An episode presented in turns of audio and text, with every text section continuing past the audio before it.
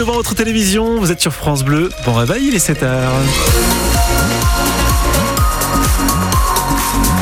Merci de nous rejoindre. Jean-Baptiste Marie, bonjour. Bonjour François, bonjour à toutes et à tous. Nous sommes le mardi 16 janvier. Sur les routes, pour l'instant, on en parlait il y a quelques instants avec un auditeur, ça roule bien. Pour l'instant, bien sûr, on attend les premiers ralentissements dans la prochaine demi-heure, au moins sur le périphérique canet. Nous serons là, bien sûr, pour vous l'annoncer.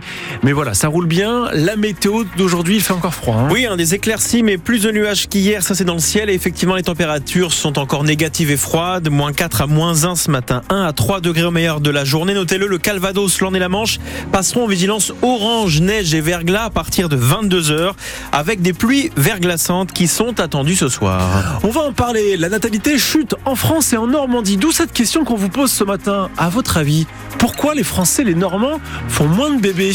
02 31 44 48 44. On veut vous entendre à ce sujet. À tout de suite. C'est un constat fait par l'INSEE. Jean-Baptiste, les Français font moins d'enfants. Oui, les derniers chiffres d'ailleurs le confirment. L'an dernier, la baisse des naissances a atteint 7% par rapport à 2022. Même si les données du mois de décembre n'ont pas encore été comptabilisées, la tendance est franche. Une telle baisse n'avait pas été enregistrée depuis 1946, l'après-guerre donc. Une situation qui se vérifie en Normandie. Entre 2010 et 2022, en 12 ans donc, on est passé d'environ 40 000 naissances à 33 000 bébés. Nous nous sommes rendus au centre hospitalier Robert Bisson à Lisieux, où la maternité enregistre depuis trois ans une baisse continue des naissances, Louis Fontaine. Devant son écran d'ordinateur, Camille Rosière, cadre de cette maternité, scrute le nombre de naissances. On est passé de 1322 naissances en 2022 à 1260, donc soit une baisse de 4% sur l'hôpital de Lisieux. Pourtant, cette maternité accueille aussi une population en provenance du sud Pays d'Auge ou encore de Bernay, dans l'heure, depuis que celle de l'hôpital bernéen a fermé ses portes en 2019, mais ça n'explique pas tout. C'est vrai qu'une tendance quand même est plus marquée sur des familles à un ou deux enfants. C'est plus fréquent de s'arrêter à deux enfants. Moins de familles nombreuses, un phénomène qui se vérifie chez Adrien et Sarah. La trentaine passée, leur avis sur la question est déjà bien tranché. tout ce que ça coûte, enfin, les frais que ça engendre, plus les frais du quotidien, Enfin, c'est quand même à réfléchir. Donc deux. Deux, ça sera déjà une bonne. euh, ouais. Pareil pour Johanna, elle a accouché d'une petite fille il y a tout juste cinq mois. Ça sera votre dernier enfant Oui, par rapport à ce qui se passe aussi actuellement, mais euh, c'est pas ce qu'on va devenir nous déjà. On s'arrête à un, on voulait une fille, on a une fille, c'est bon. Un phénomène que le maire de Lisieux, Sébastien Leclerc, suit de très près. Je pense qu'on subit une baisse euh, qui semble moindre qu'au niveau national. Mais évidemment, on y est attentif parce qu'une baisse de la démographie, ça peut entraîner aussi une baisse de la population dans nos communes. Le maire reste positif car l'an dernier, Lisieux a pour la première fois depuis 40 ans gagné des habitants. Et le taux de fécondité en France hein, devrait donc chuter à 1,7 enfants par femme pour 2023. C'était 1,8 l'année précédente. Est-ce que vous comprenez ce phénomène? Les familles françaises, les familles normandes font moins d'enfants. Pourquoi d'après vous? Appelez-nous dès maintenant au 02 31 44 48 44. À 16h 7h03, pardon, aux assises du Calvados, à Caen, les avocats vont plaider et l'avocat général va requérir dans le procès d'un pompier accusé de féminicide. Oui, le procès de cet ancien soldat du feu de 49 ans s'est ouvert hier, une audience dans une ambiance lourde. Les proches de Céline, dont leurs deux enfants, âgés de 20 et 17 ans, ont vécu une journée éprouvante hier lorsque l'accusé a décrit comment il avait tué sa femme en juillet 2020 à Yves, près de Caen, alors qu'ils étaient en instance de divorce. L'homme a une nouvelle fois reconnu les faits, mais n'a pas donné d'explication sur son geste, expliquant lui-même ne pas en avoir. Le verdict est attendu euh, ce soir. L'accusé en cours la réclusion criminelle à perpétuité. À Vire, une famille a été renversée hier matin à l'heure où l'on dépose les enfants à l'école vers 8h15 en plein centre-ville. Une mère et ses quatre enfants traversent sur un passage piéton quand une voiture les percute de plein fouet. Le conducteur, la soixantaine, assure ne pas les avoir vus. Une fillette de deux ans grièvement blessée a été transportée au CHU de Caen ainsi que sa mère de 28 ans. L'automobiliste, lui, a été placé en garde à vue. Emmanuel Macron prône l'unité de son camp avant sa conférence de presse télévisée Oui, pour la deuxième fois euh, seulement euh, depuis son arrivée à l'Elysée, le président de la République se pliera en effet à cet exercice euh, face aux journalistes et aux Français, puisque cette conférence de presse sera notamment retransmise en direct vidéo sur notre site francebleu.fr. La dernière fois, c'était en avril 2019, après la crise des Gilets jaunes. En attendant, Emmanuel Macron a reçu hier soir à l'Elysée les parlementaires de la majorité, députés, sénateurs, députés européens.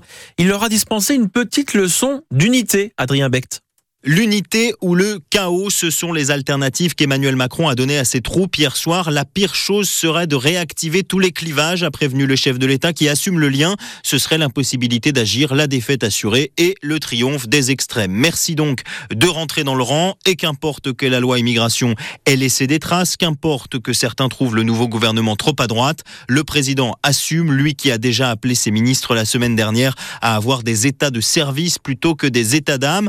Emmanuel Macron combatif, donc lui qui demande des actions immédiates et palpables, car l'urgence est là, alors que se profilent les élections européennes du mois de juin. Le chef de l'État a appelé chacun à se mobiliser, lui compris, pour que ce scrutin redouté dans la majorité ne soit pas un accélérateur de la fin de son quinquennat. Conférence de presse d'Emmanuel Macron depuis l'Elysée ce soir donc à 20h15 à suivre en direct sur notre site francebleu.fr.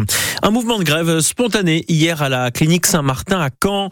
Les salariés de l'hôpital privé ont cessé le travail alors que l'intersyndicale CFDT, CGT, UNSA et la direction sont en pleine négociations annuelles obligatoires. Les grévistes réclament une augmentation salariale de 10% et un 13e mois pour tous. Ils ont euh, reçu la visite hier du député socialiste Arthur Delaporte. 7h06, on passe au sport Jean-Baptiste. La Ligue 2 a un nouveau leader. Oui, c'est la JOCR qui est en tête avec euh, après son succès hier soir 3 buts 1 contre Bordeaux dans le dernier match de la 20e journée du euh, championnat. Angers et Grenoble complètent le podium. Il n'y a pas de changement au classement pour le Stade Malherbe, euh, qui est toujours dixième de Ligue 2.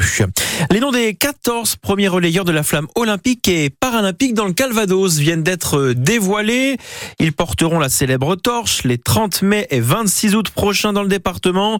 Alors parmi les heureux élus, Maxime Ville, sapeur-pompier et arrière-petit-fils de Léon Gauthier, Solis, le graffeur cadet ou encore Martial Fesselier, l'ancien marcheur normand qui a participé aux Jeux Olympiques, est évidemment ravi d'avoir été euh, sélectionné. Il espère même pouvoir transmettre la flamme à une autre athlète canaise. On écoute Martial Fesselier. C'est d'abord évidemment euh, un honneur de porter cette flamme euh, pour les Jeux Olympiques qui auront lieu en France. Et c'est aussi un plaisir parce que, bah, évidemment, le porter dans les rues de Caen, parce qu'a priori, il serait plutôt dans les rues de Caen. Je crois que votre souhait, ce serait de passer la flamme à Flavie Renoir. Oui, alors évidemment, ce serait symbolique. Un, depuis 1996, dans le Calvados, en athlétisme, je dis bien, aucun sportif malheureusement n'a été aux Jeux Olympiques. Donc c'est quand même un peu long. Ça fait quand même presque 30 ans, quoi, trois décennies, c'est trop. Et, et symboliquement, Flavie Renoir va porter aussi cette flamme. Elle va participer à ses premiers Jeux. Elle fait de l'athlétisme comme moi, ou je fais de l'athlétisme comme elle. Et donc oui, comme je l'accompagne un tout petit peu aussi dans sa préparation, notamment dans, dans la structure de son projet, oui, ce serait, je crois, une, un symbole, un symbole olympique sympa. L'ancien marcheur et ex-participant au JO, Martial Fesselier, joint par Philippe Thomas, parmi les autres relayeurs de la flamme olympique et paralympique. Notons la sélection d'Anne Dornano, l'ancienne maire de Deauville, ex-présidente du Conseil général du Calvados. Article complet avec les 14 premiers noms à retrouver là aussi sur francebleu.fr.